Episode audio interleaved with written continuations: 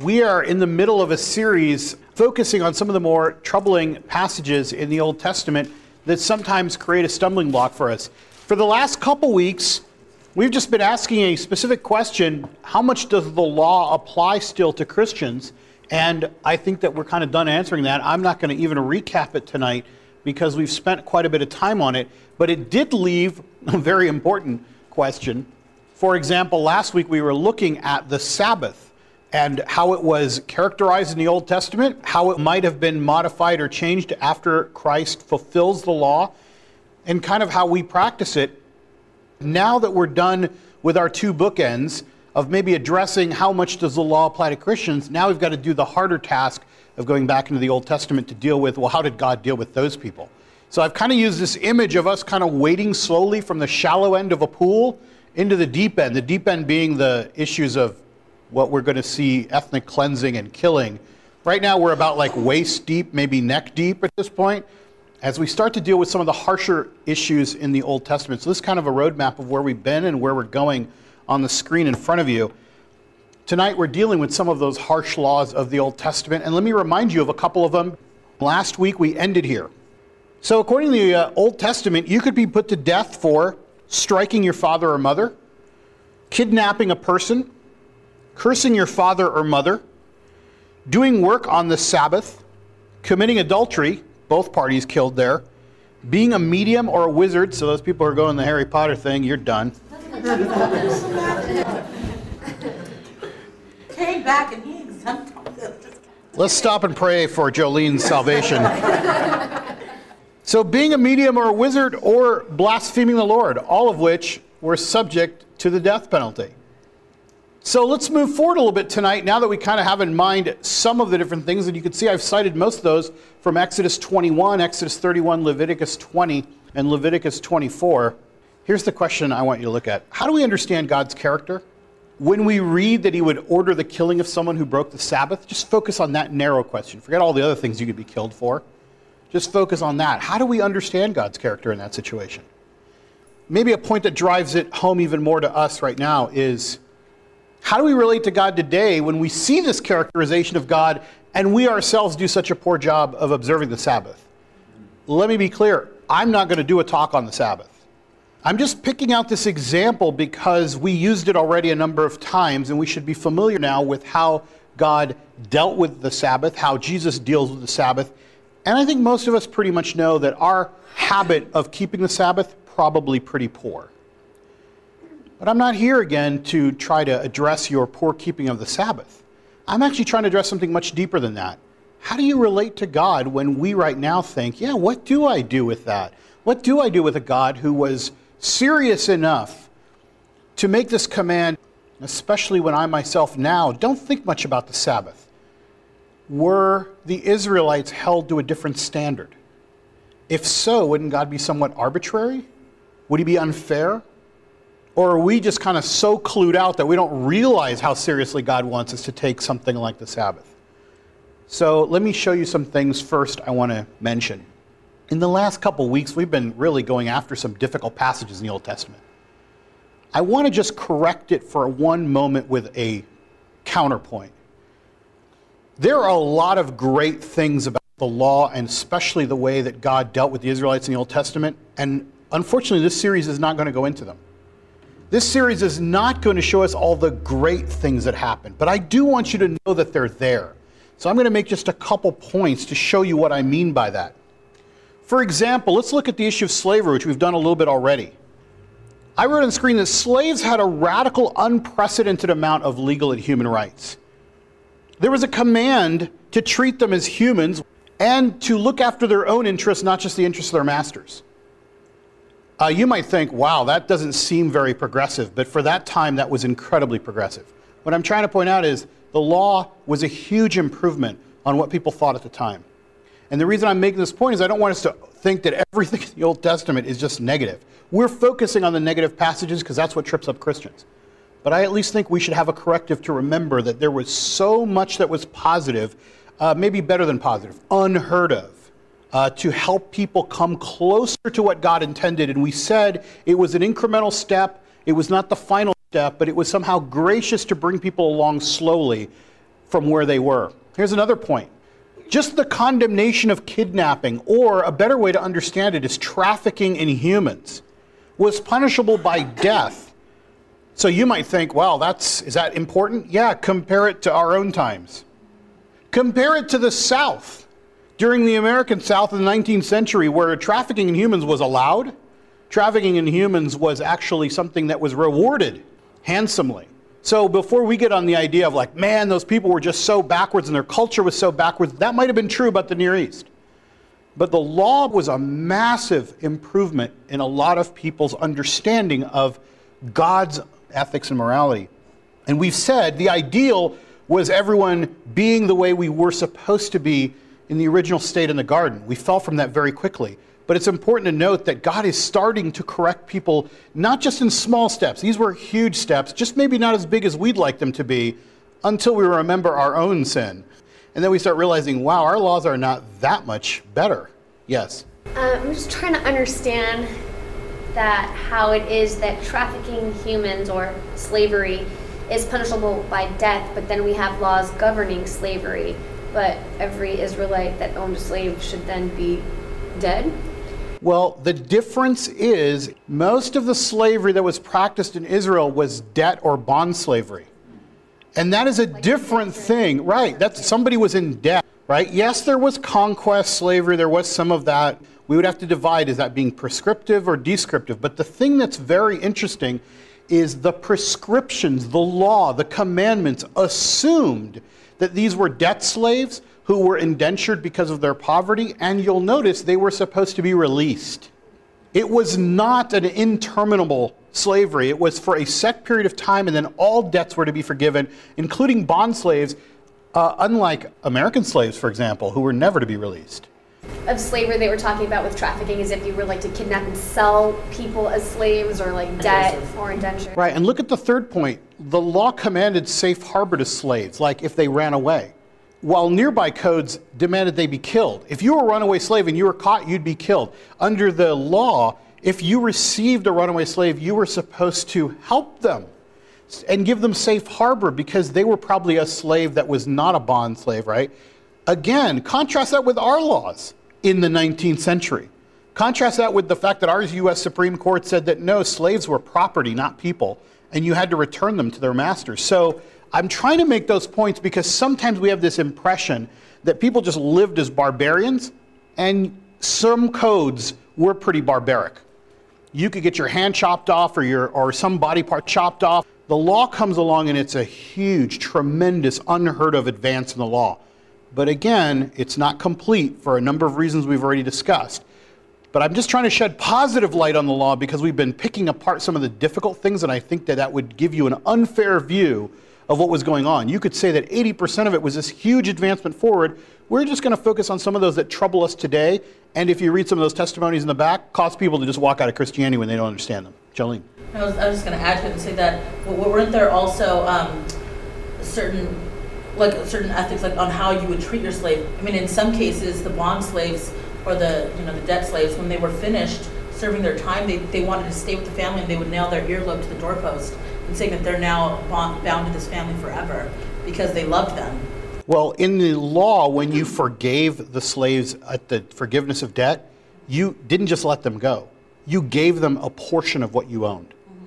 So it was a way to actually say, like, you've served me, right? Which is close to the kind of form of employment we have. You've served me, and the law commands I set you free. And now not only will I set you free, but I will give you a portion of my flocks and my cattle and those things so that you can go forward and now prosper. What's interesting, though, is there's never been a recorded instance in the scriptures of Israel actually obeying those commands, which is why God brings so much judgment later, repeatedly through the prophets, because even though He set up this great system, our wickedness is greater even than what He's commanding here. Let's go to another thing, just two more points real fast. The law introduces lex talionis, which is the proportionality, the eye for an eye standard. Before this, if you caused injury to somebody, they would just kill you. There was no proportionality. The law introduces proportionality, and What's interesting is the proportionality was never actually meant to be taken literally in, in, cases of normal bodily harm. What that meant is if you read the law very carefully, it says if someone injures you in this way, you compensate them. You don't actually take their eye, you don't take their hand. You actually ask for compensation in return. It's only in the killing and, very importantly, the intentional killing that there's any kind of capital retribution. This is so huge because our entire area of law, even to this day, is influenced by this. This is a huge, unheard of advancement. Again, God saying, Look, the way that this whole human experiment in law is developing is not what I intended. Let me give you the law. And this is much closer so you understand it. Did you have a comment, Morgan? Yeah, I was. I think it goes even further with um, if somebody hurts you, what would usually happen is that family would attack your family, and then you could start like having either what you mentioned. And here it was a way to stop it, right? So first of all, many of us think that when Jesus says, "You've heard that eye for eye and tooth for tooth," that they were in the Old Testament literally with a knife going, "Come here, come here, let me get that eye out of there," and just you know, actually that's not what the law says. It was stated in the colloquial. It was not actually stated in the law that way. So this is a huge advancement. Here's another one. Just the idea that there could be killings that were not intentional and that they should be punished differently.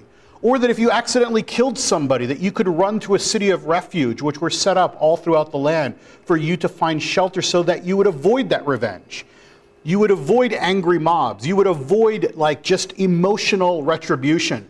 Again, unheard of. If you even injured somebody, you could be killed under most codes at the time. Here, it was not only setting up proportionality, it was even saying that when you accidentally kill somebody, there's a difference because you didn't mean it. And you should not be killed for that. You could go find refuge. So, there are many, many other examples I could put up here. I'm not going to do that. I just want to point out that I feel like, in, in good conscience, you should know that there are a lot of things that the critics of the Old Testament never cite because they're too good. But we are focusing on those things that the critics cite because of the things that trouble our faith. Yes.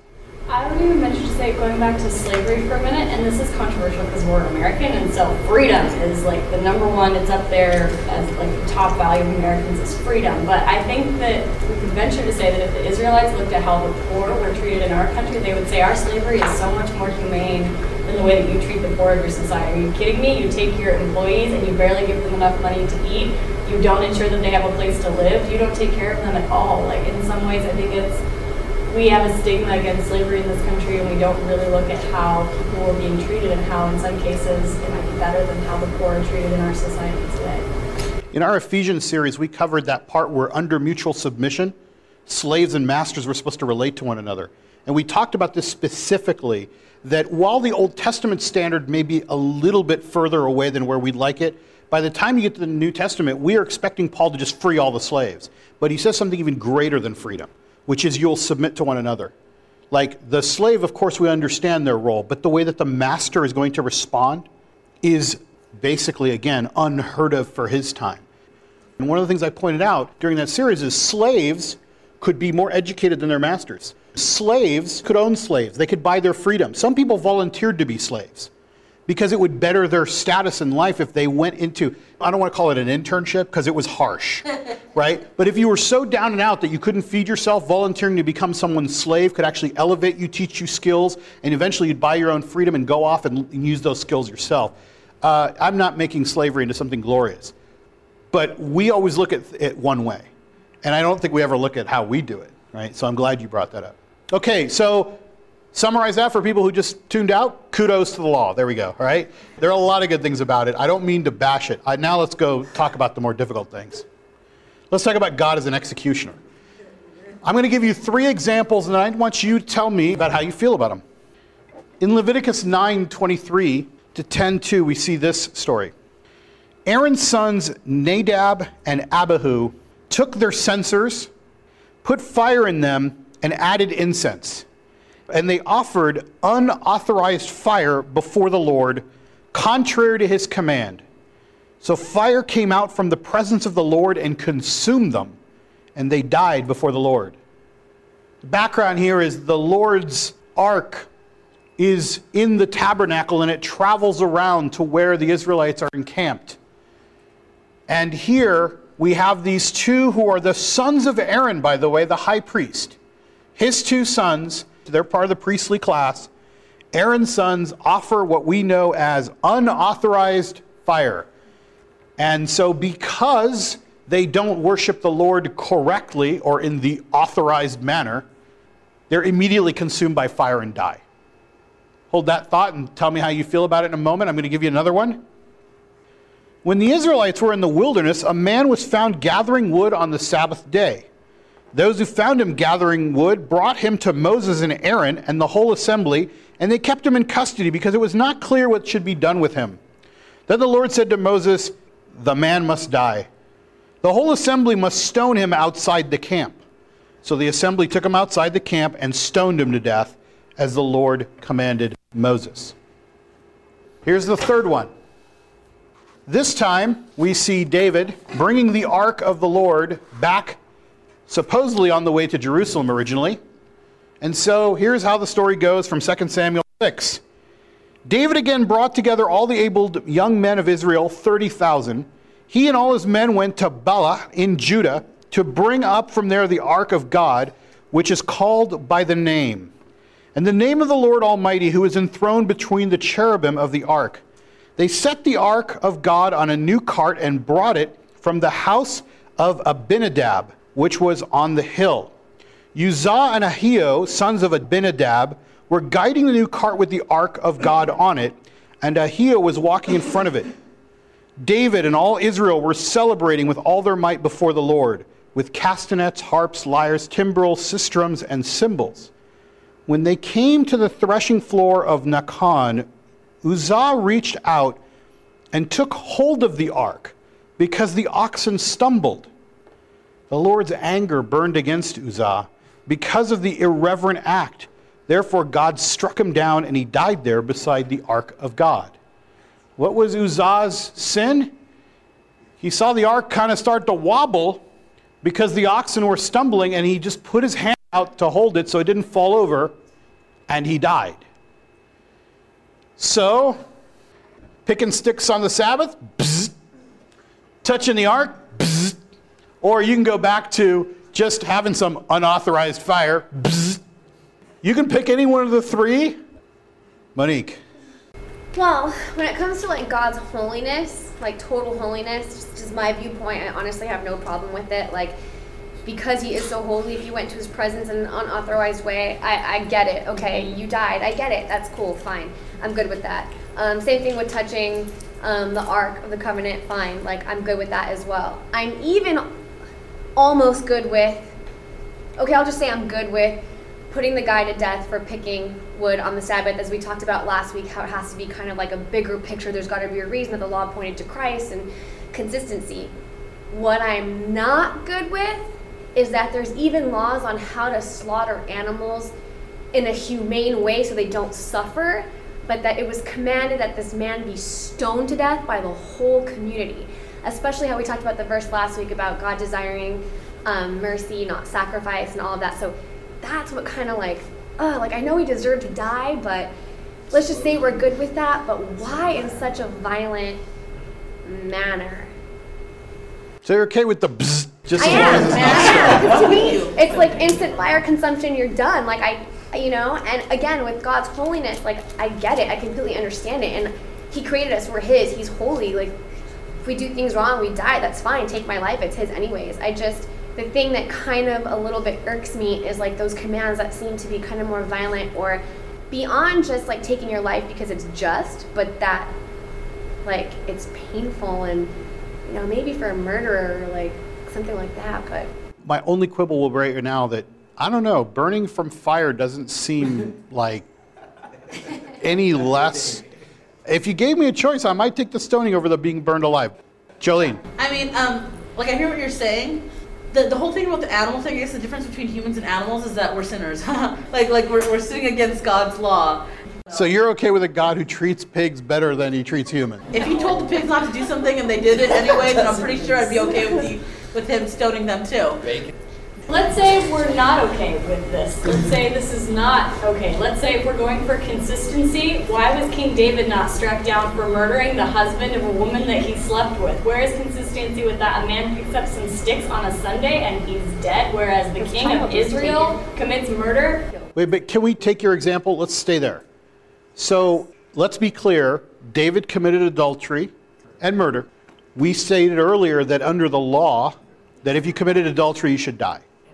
He murdered the husband and he slept with the wife, right? So, I mean, he's got two reasons he should be killed. Now, when you see that David isn't killed, but the guy picking up sticks or the guy who tries to steady the ark, who's right there in front of David, by the way, and interestingly, footnote, David was angry with the Lord for striking that guy dead. Uh, that's the next verse in, uh, in 2 Samuel 6 8 is that, that David is upset with the Lord. I don't want to oversimplify your argument, but it's part of it like, that's not fair. Or is it, I want God to be consistent in every case? I want to find some sense of order in order to see how these stories are supposed to teach me how to live my life today. Okay, Randy? Well, he did have a point, though. I mean, the, uh, the baby that he had with Bathsheba did get killed. I mean, God took it. I mean, Yeah, son, took his son. his son from the whole thing. He did have consequences. He prayed for them not to happen, but like God still took his son. And I mean, there were there were consequences. His life wasn't taken, but But aren't we troubled by the fact that, like, David commits this double heinous act and the poor kid's the one that dies? I have a problem with the poor guy just trying to hold on the ark from falling. God is holy. But he had good intentions. He wasn't like, I'm going to touch this and get magic Okay. powers. Talk to me about good intentions. Like, why does that matter? Because maybe he respected that it was holy and he didn't want it to fall and get uh, desecrated. Wasn't the problem with the way it was being transported? Because wasn't there specific instructions to like it has to be carried with the poles and stuff? So they put it on a cart. Who cares if it's new? It's being pulled by an ox and I wonder what would have happened if he had just seen it about to fall and just stood back and just the whole thing went. like, I wonder what that story would have looked like. Would it have looked like Raiders of the Lost Ark where everybody's heads explode because the ark fell over? Like, what would happen? All right, uh, Monique, and then we're going to go to Abby. Um, here's a point of consistency since we're talking about consistency, something that tends to be overlooked, which I think is actually kind of beautiful. If you want to talk about consistency, God Himself bent to these laws. God, who is perfect, who did nothing, allowed His life to be taken as payment for our sins because that is what the law commanded, that we die for those sins.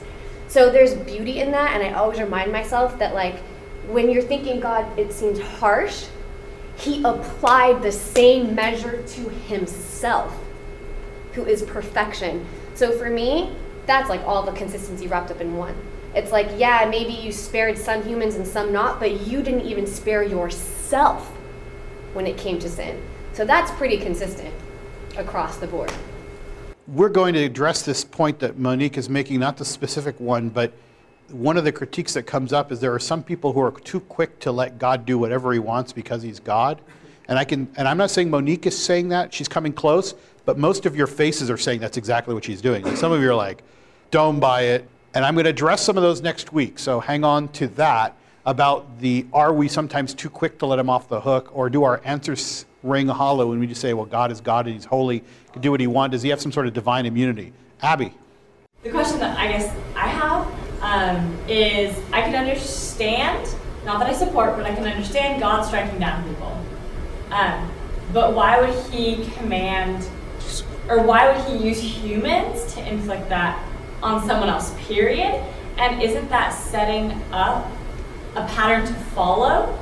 Like, why would He set up a faulty pattern? You know, like this nation go kill this nation, or, you know, things like that. Like, anytime that He's using, like, people as an instrument of it, like it seems as though like he would know that we're fallen, so that we would do these same actions in acting out of our own desire to punish people. Like, doesn't he know that?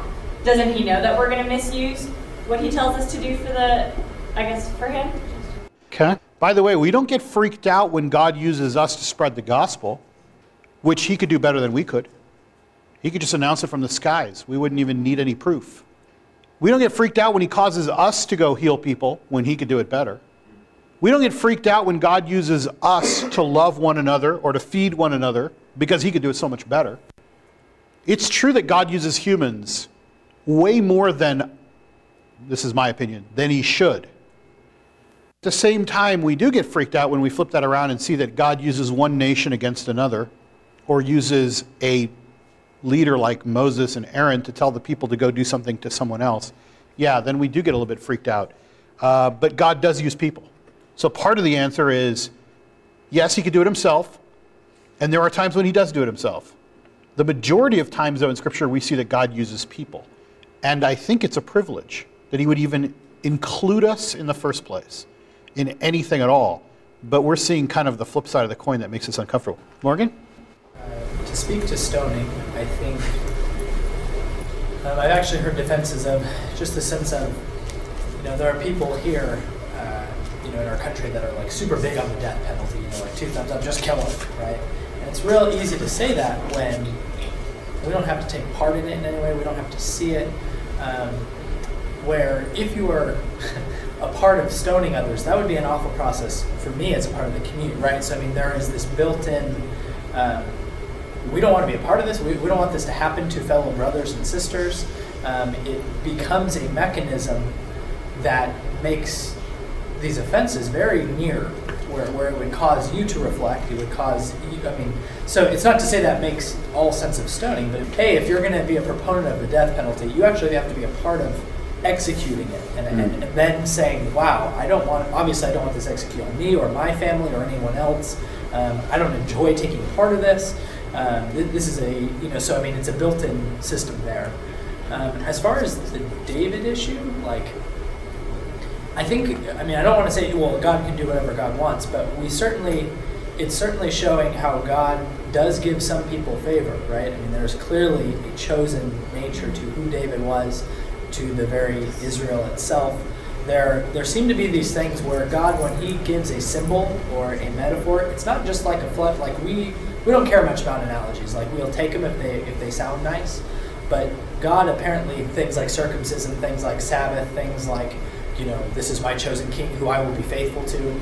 Um, those type of things that God takes very seriously to the point where justice is even executed slightly differently than it is for other people I mean, that surely seems to happen with David because he, he should have died under the under the law for both offenses. Okay, Heather.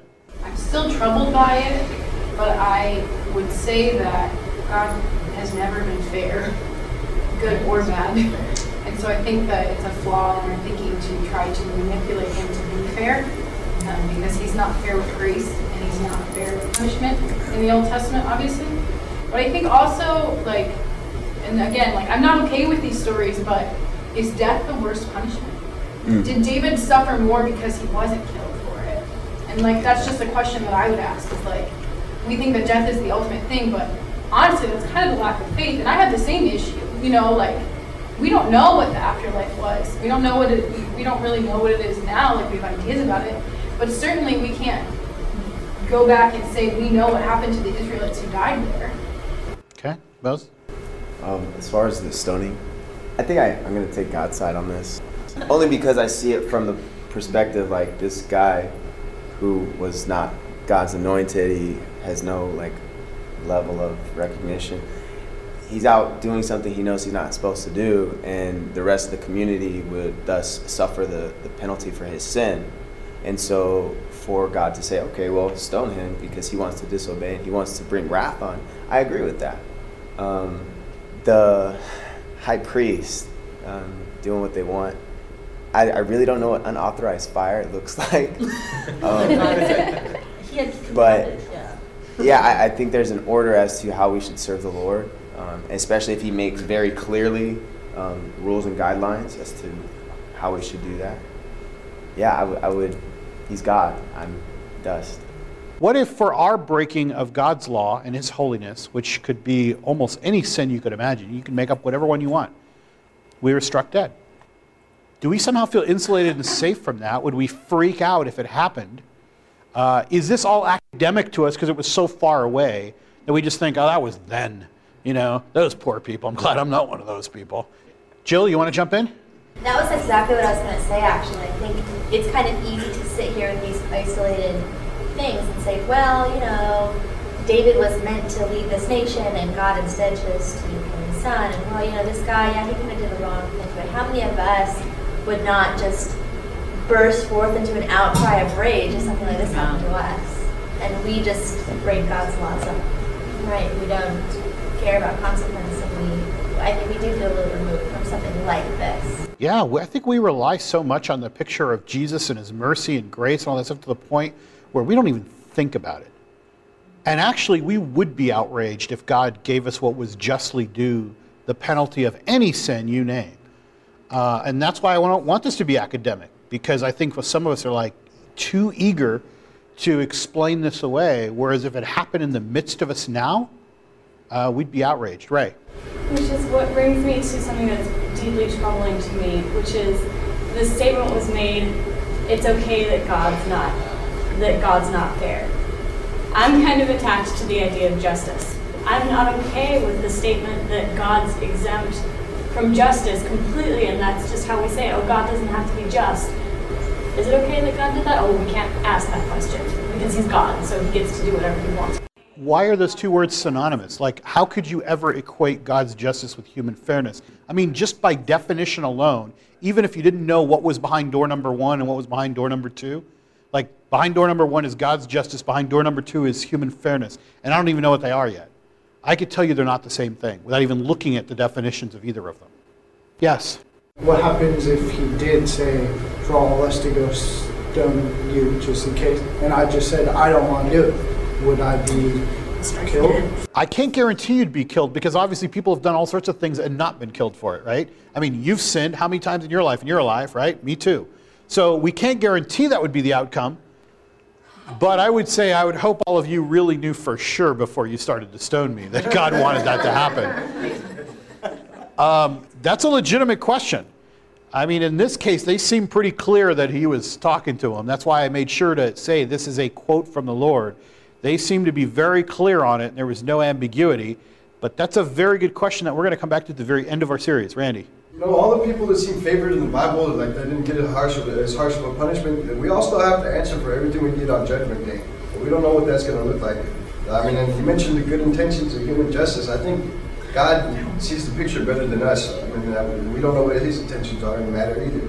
I mean, he had a reason for doing all of this, obviously.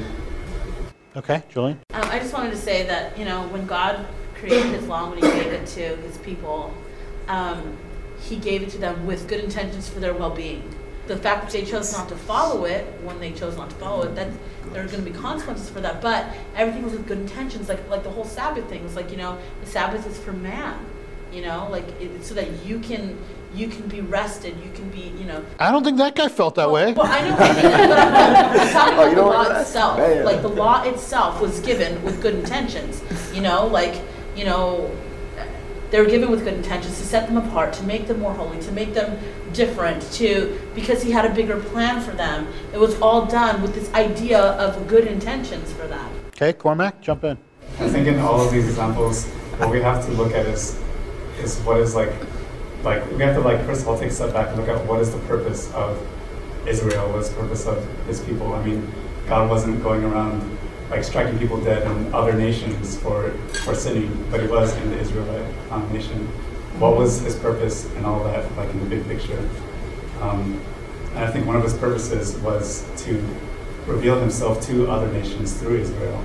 And in doing so, like, obviously, like, the Israels couldn't do it on their own um, because, I mean, we're not perfect. Um, they weren't perfect. So there has to be very strict um, rules in order to, like, keep them functioning um, as an example for the rest of the nations, like, so that God could be revealed through, through them. And so I think that that kind of puts um, into light some kind of order. But at the same time, we do see examples of God like showing mercy, like when he did with David. He deserved to die, but God um, maybe had like a bigger purpose um, for David, and that went along with his ultimate purpose for Israel. So I mean, I think that just kind of puts a little bit of order, and not to, not to say what specific things um, feel good to us or not. Okay, Heather.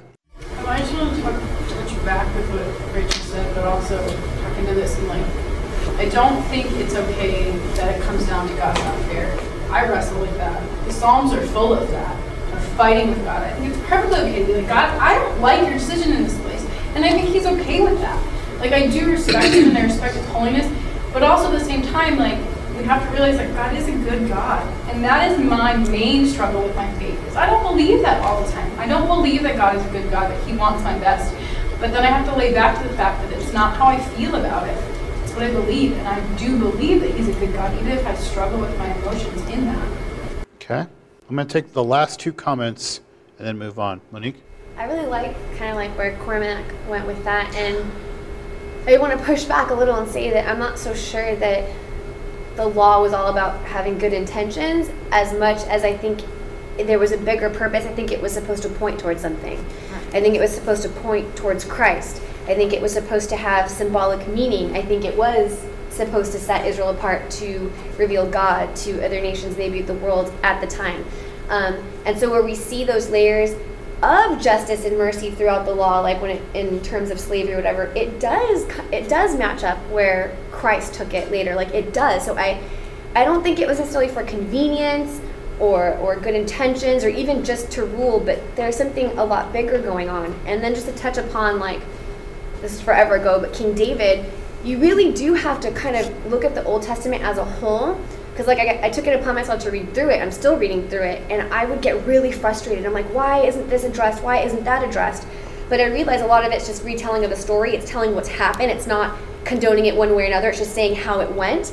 And as far as king david's concerned like where i felt god's justice or at least that he acknowledges where he went wrong is when he wanted to build the temple and god's like no.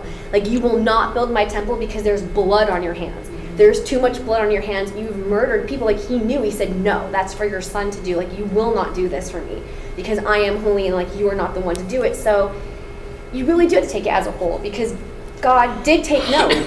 He might not have struck David down, but he did take note and, and speaks about it kind of later on. God wanted the guy with a thousand wives to build the temple. Okay, yes, it's a whole other issue.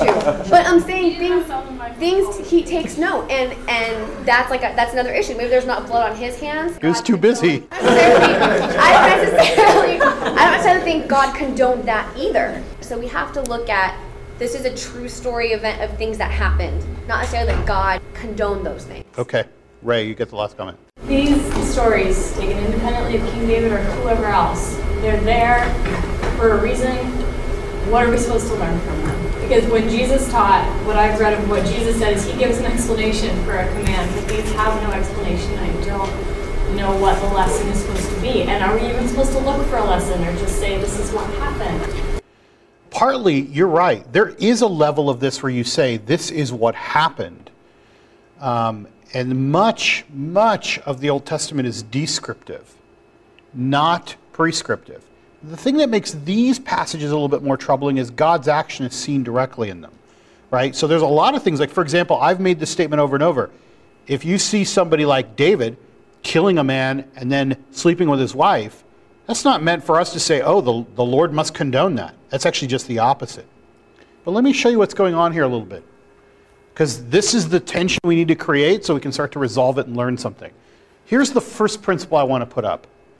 It appears that many of the times that we see God's action in this way, it is happening when He first is trying to make the point. The principle kind of is stated this way first instances were punished more harshly than others. You think anybody else broke the Sabbath after the stick gathering guy? Absolutely. We see it all the time. I mean, it's one of the charges that's brought against the people is that they're not keeping the Sabbath in certain ways. Are all of those people dying? No. So we could start struggling with fairness, or we could say, is something else going on here? Partly that may be to emphasize the point to begin with. If God announces a law and says, if you don't keep the Sabbath, to be my people, to be distinct, to be set apart, because I've commanded this, to follow my laws, some people say that would be a larger problem than making an example. Now, you may not buy this argument of people being punished more harshly is to set an example, but you must buy the fact that people are not always punished this harshly. So it seems that we can observe that it only happens a couple of times. And then it's almost like there's a backing off to make the point. So what you make of that observation is up to you. I would say, I a good chance that God was trying to make a very clear point and show his holiness. Let me demonstrate it in these three stories really quickly. First of all, the one about the unauthorized fire, Moses was saying, I don't know what that looks like. Most people believe that what they were doing was offering a pagan version of a ritual in the tabernacle of the Lord. But here's what makes it so crazy If you just back up a few verses, basically what's happening is they're dedicating the whole tabernacle. And it says in this verse, starting in Leviticus 9, he goes back, says, Moses and Aaron then went into the tent of meeting. I mean, this is a very special place to enter. When they came out, they blessed the people, and the glory of the Lord appeared to all people. Fire came out from the presence of the Lord and consumed the burnt offering and fat portions on the altar. This was a special time for them. The Lord is now basically saying, Here's the symbol of me being in your midst. I'm going to actually send fire to consume the sacrifice that's there. And all the people see it and they all shout with joy and they fall face down. The Lord is basically saying, I am in your midst. This is a very, very holy moment. And the next thing you read is two people who decide to offer a pagan sacrifice into the holy place where the Lord's glory has just descended and where his presence resides. Many of us think, oh, so what? I go to church all the time. His presence in there. Read Isaiah chapter 6. Read what it's like to enter the Lord's actual presence when you are in a state of sin, and Isaiah knows right away what the consequence is. You're going to be annihilated. He says, Woe is me, I'm a man of unclean lips, and I've seen the Lord. Woe is me means I'm about to be annihilated. So, I'm not going to say this is going to solve every problem you have, but you have to put this into context. This is the dedication of the Lord. His glorious standing in this place, and these people decide, let's offer a pagan sacrifice in the midst of this. Now, we see lots of other people, including as the story continues. That you're going to see people trying to make like mistakes in how they're supposed to worship the Lord, but it doesn't happen again. But boy, I bet you they were thinking about it. In fact, you see the worry later on in the story as to, well, is this the right way to do it or not? They take it totally seriously after that point. You go on just a little bit, Moses turns to Aaron, whose sons have just been incinerated. And he says to him, this is what the Lord spoke of when he said, Among those who approach me, I will be proved holy. In the sight of all people, I will be honored. Aaron remained silent, it says. Basically, saying, This is what he told us that I am holy and you have to treat me as holy. And your sons just basically walked in and profaned the altar where I am now, right now, have just been dedicated and I'm residing there. And I think it's telling that that little, that little sentence really got me. Aaron remained silent. He didn't cry out. He didn't do anything. He just, it's almost like he knew. And whoever was writing the scriptures for us in this point wanted us to point that out. It's like significant. He doesn't object. He doesn't cry out. I'm sure inside he's like, but he knew what the consequence was. He had just been through, if you read chapter 9 all the way through, this long instruction of how they're supposed to treat the Lord's tabernacle. And he knew his sons didn't do that. Not just accidentally didn't do it, probably didn't do it in a way that was insulting to God's very presence in his name. Okay, let's look at another one. Let's go back to Uzzah and the ark. I think David nailed it earlier. We read all this part here about what happened when he tried to study the ark, but what we miss sometimes about the story is what was happening in the background what happened here? You see, God had given them specific instructions on how to carry the ark. Now, you might think, oh, so if you don't carry the ark right, you die? Uh, that's kind of exactly the instructions that were given. You're supposed to carry it with poles. And God goes into just detail after detail to the point where he says the poles are not to be removed from the rings that they're in. Okay, how did this happen?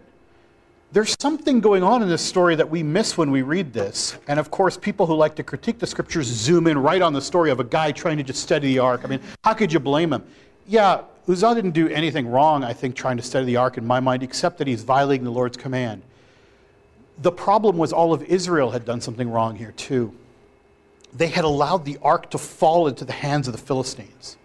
They had allowed the ark to be taken, and they were not following what the Lord wanted it to do. The people who came up with the idea of putting the ark on a cart were the Philistines. Because when they had stolen the ark, city after city that they kept the ark in was struck with a plague of the Lord until finally they thought, there's just no way we can keep this thing. We've got to send it back to Israel. So let's send it to the Israelites. So they put it on a cart and they had these two oxen, I think it was. They just pull it. And they just said, let's just push this thing to the border and then just push it over the border to them. We can't have this thing.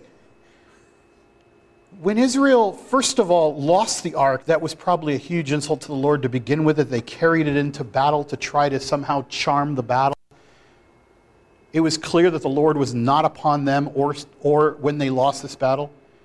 But the fact that it was profane in this way, where they put it on an ark and send it back, the Israelites should have then taken it and treated it the right way. What happened was for the next 20 years, it remained in this state.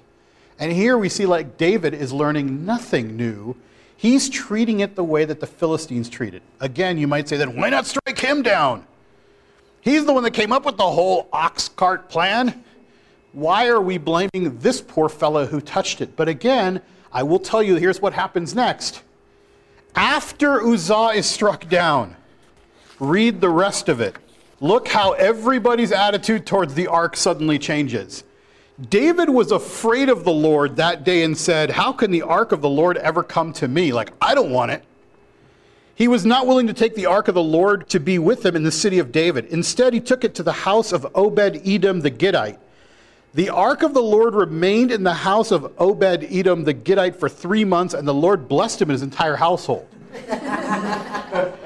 Check this out, as if we're not all jealous of one another. Now, King David was told, The Lord has blessed the household of Obed Edom and everything he has because of the ark of God. So David went to bring the ark of the God from the house of Obed Edom to the city of David. But notice how he brings it this time. When those who were carrying the ark, oh, did we learn our lesson? Had taken six steps, he sacrificed a bull and a fatted calf. Wearing a linen ephod, David dancing before the Lord with all his might, while he and all of Israel were bringing up the ark of the Lord with shouts and the sound of trumpets. It's interesting because after this happens, if you read further descriptions of what happens to the ark, it is treated like it is holy. People believe that when Moses heard from the Lord, that the Lord resided where the wings of the cherubim kind of came together. That's, that's literally where God was enthroned, if you've ever seen a picture of the ark that God was in this holiness. This ark was holy, so to treat it that way, again, you might say, poor Uzzah, all he did was follow the king's instructions and thought if he dropped it, he'd be in worse trouble. But God was making a point. I wonder if he made more of a point in our midst today, how it would affect our callous attitude towards sin. I wonder if just occasionally he allowed that kind of thing to happen if we would still just kind of nonchalantly accept the blood of Christ to wash away every sin so that we could just be free to commit more. Yes? I think that's hard to say though because there are some people who say, oh, 9 11 was God's punishment on us, or hey, that tsunami was God's punishment on Japan. And that is garbage. Like, I don't believe it is garbage, and the reason it's garbage is because in these cases you can see there's something happening right? Like, what would be the point of those things that you mentioned? What is the point of that? Like, how would we get a clear message out of it? Now, if out of the voice of the tsunami we all heard something, then I, okay, then I stand corrected. I'm just saying that in these cases, there's a point being made. And the point is often recorded in the scriptures.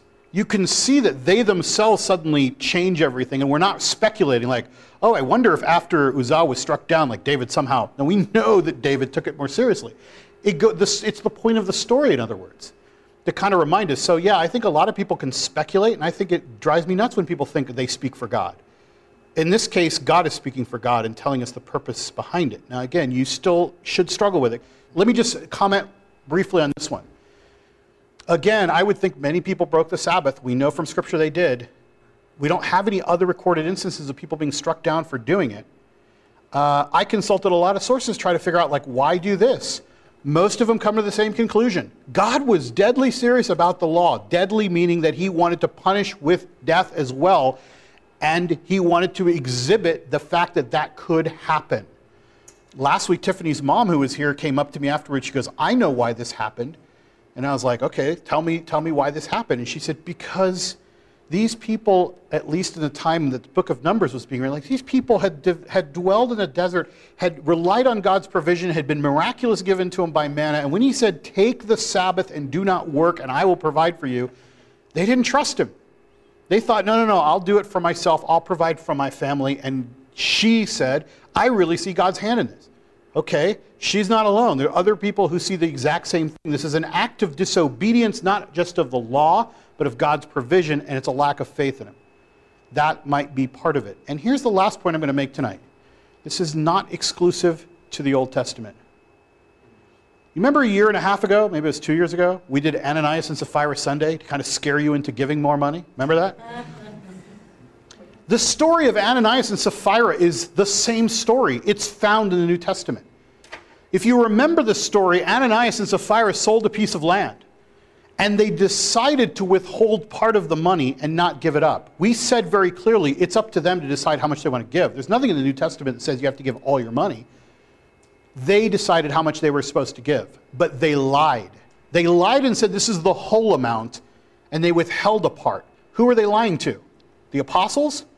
No, they were lying to God because the story pretty clearly says that Peter questions them and says to him, What made you think of doing such a thing? You have not just lied to human beings, but to God. What was Ananias' penalty? He died instantly. And when they brought in Sapphira, who didn't know the story about what had happened to her husband, they just brought her in, they questioned her, and she said, Yes, that was the total price we gave you. We gave you the whole thing. She was struck dead. Think about that for a moment. How many people in our churches would be struck dead if they lied about their giving? Most? How many people would be struck dead for the same type of sin? Why isn't that happening every day? Is the Holy Spirit not active in the churches? Is it a one time deal? Maybe it was intended to make a point at the birth of the church, like at the birth of many of these movements, that God is deadly serious about what he lays down as the law, but he might be merciful enough to let us get away with it until, as Randy says, we actually meet him at judgment and make a full account at that point. It's clear that if we were struck down for sinning, we'd all be dead. But we're still troubled by the fact that he's done it sometimes in a very public, recorded way in Scripture, and other times when we think it should have been laid down, it doesn't happen. I'm with Ray on this one. You've got to be a little bit troubled by what seems to be an inconsistency. But I'm only partly there. And next week, we're going to figure out a little bit more together on the other answers people give as to how to resolve this. And then we're going to tumble into the subject of larger scale killings. Yes. I mean, I'm just going to throw this out there. It's sometimes it's about perspective. So it's easy to be like, Lord, why did you kill this one person for doing this and disobeying this law that's so unfair, as opposed to, wow, we all deserve death and you killed that person. Thanks for not taking my life, or thanks for not applying that measure across the board. Like sometimes it's like a matter of perspective. I agree, and I don't think that I would have any lack of gratitude by saying to the Lord, I'm glad that you have not struck me down for the many things you could have done it for, right? Breaking the Sabbath, right? Adultery, according to Jesus' standard and others, you know, I'd be struck dead a hundred times. So I'm thankful for that. But that doesn't totally get us off the hook because we could be totally thankful and still, like Heather was saying, like the psalmist, say, But I'm still bugged by this because you seem to be too harsh in these other areas if you're such a merciful God. It seems like those people didn't get it, right? And you're right, it's perspective. Maybe I just am not getting what I deserve, right? And they got what they deserve, and I should be totally thankful, but it still bothers us. Ben? It's kind of going back to what you were saying, like, where God does something the first time, but then he doesn't seem to do it the second or third time. Um, I guess my question is, if God's showing mercy there, um, kind of what's the point of Christ's sacrifice if, like, even in the Old Testament, God can just show forgiveness? Or is it because of Christ's sacrifice that he can show mercy in the second and third time? He doesn't have to wait till Christ's sacrifice to show mercy. In fact, he repeatedly shows mercy. But some people would say it's precisely to show the depth of his mercy.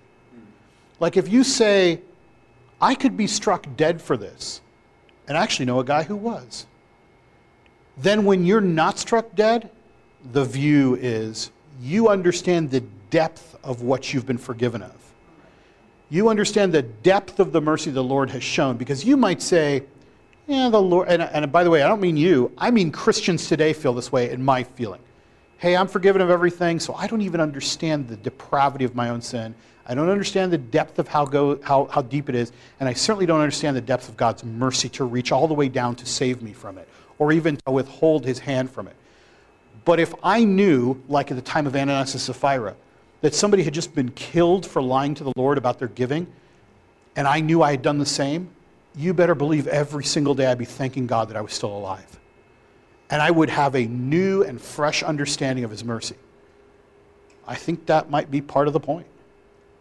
Even in the Old Testament. Like, even the next time you gathered sticks on the Sabbath and you caught yourself, you'd be like walking back to your tent, like, like the whole time just thinking, oh, I'm so sorry.